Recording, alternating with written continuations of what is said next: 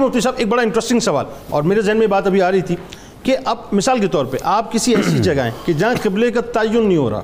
ٹھیک ہے جی آپ سمجھ نہیں پا رہے کہ قبلہ کس سمت ہے۔ اس صورت میں نماز کیسے ادا کی جائے گی؟ ایک بات۔ دوسری بات آپ مثال کے طور پہ جہاز میں اب جہاز میں جب آپ ہیں تو آپ پینتیس ہزار چالیس ہزار فٹ کی بلندی پہ ہیں۔ قبلہ تو مطلب زمین پہ رہ گیا جی۔ اور سمت کا بھی تعین نہیں ہے۔ اس صورت میں کیا ہوگا؟ آپ ٹرین میں گھوم رہے ہیں تو اس میں آپ کو پتہ نہیں چلتا۔ کشتی میں اگر آپ پانی کے اندر ہیں آپ کو اس میں نہیں پتہ چلتا۔ اس صورت میں کیسے ہوگا؟ اچھا ایسے مقام پر ہیں کہ آپ کے پاس کمپاس نہیں ہے کوئی بتانے والا نہیں ہے۔ ٹھیک ہے۔ قبلے کا تعین نہیں ہو پا رہا کہ ہے کس طرف۔ اس وقت پھر آپ گمان غالب کریں گے۔ ٹھیک ہے۔ جہاں آپ کا غالب گمان جمے گا جسے ہم تحری کہتے ہیں وہ جانب قبلہ ہوگی آپ اسی طرف منہ کر کے نماز پڑھیں گے۔ نماز میں قبلہ کی طرف منہ کرنا یہ شرط ہے۔ ٹھیک ہے۔ جہاں تک ممکن ہو قبلہ کی طرف منہ کریں گے۔ ٹھیک ہے۔ اور اگر ایسی صورت بن جائے کہ قبلہ کی طرف منہ نہیں کیا جا سکتا اچھا۔ تو پھر اسے عذر کہتے ہیں۔ ٹھیک ہے۔ مثلا آپ ٹرین میں ہیں ٹھیک ہے۔ تو ٹرین کو تو آپ قبلہ کی طرف نہیں پھیر سکتے۔ بالکل صحیح۔ ٹرین میں بعض اوقات اتنا رش ہوتا ہے کہ آپ کھڑے ہو کر قبلہ کی طرف اگر علم ہو بھی جائے قبلہ اس طرف ہے ٹھیک ہے۔ آپ کھڑے ہو کے نماز نہیں پڑھ سکتے۔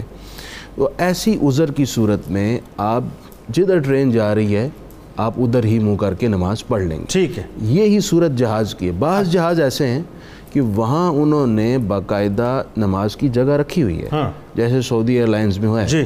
تو انہوں نے قبلہ کا تعین بھی کیا ہوتا ہے کہ اس طرف قبلہ ہے تو اچھا۔ وہ ادھر منہ کر کے وہ مخصوص جگہ پہ نماز پڑھ لیکن اکثر جہازوں میں نہیں ہے۔ بالکل تو جہاں نہیں ہے اور آپ کو قبلہ کی سمت کا پوچھنے کے باوجود نہیں پتہ چل رہا تو جدھر جہاز کا رخ ہے آپ نماز وہ تو آپ ظاہر سیٹ پہ بیٹھے ہوئے تو اسی رخ آپ پڑھ لیں گے۔ ٹھیک۔ اب رہا یہ سوال کہ ہم اوپر ہیں اور قبلہ نیچے ہے تحت سرا سے لے کر عرش اولا تک۔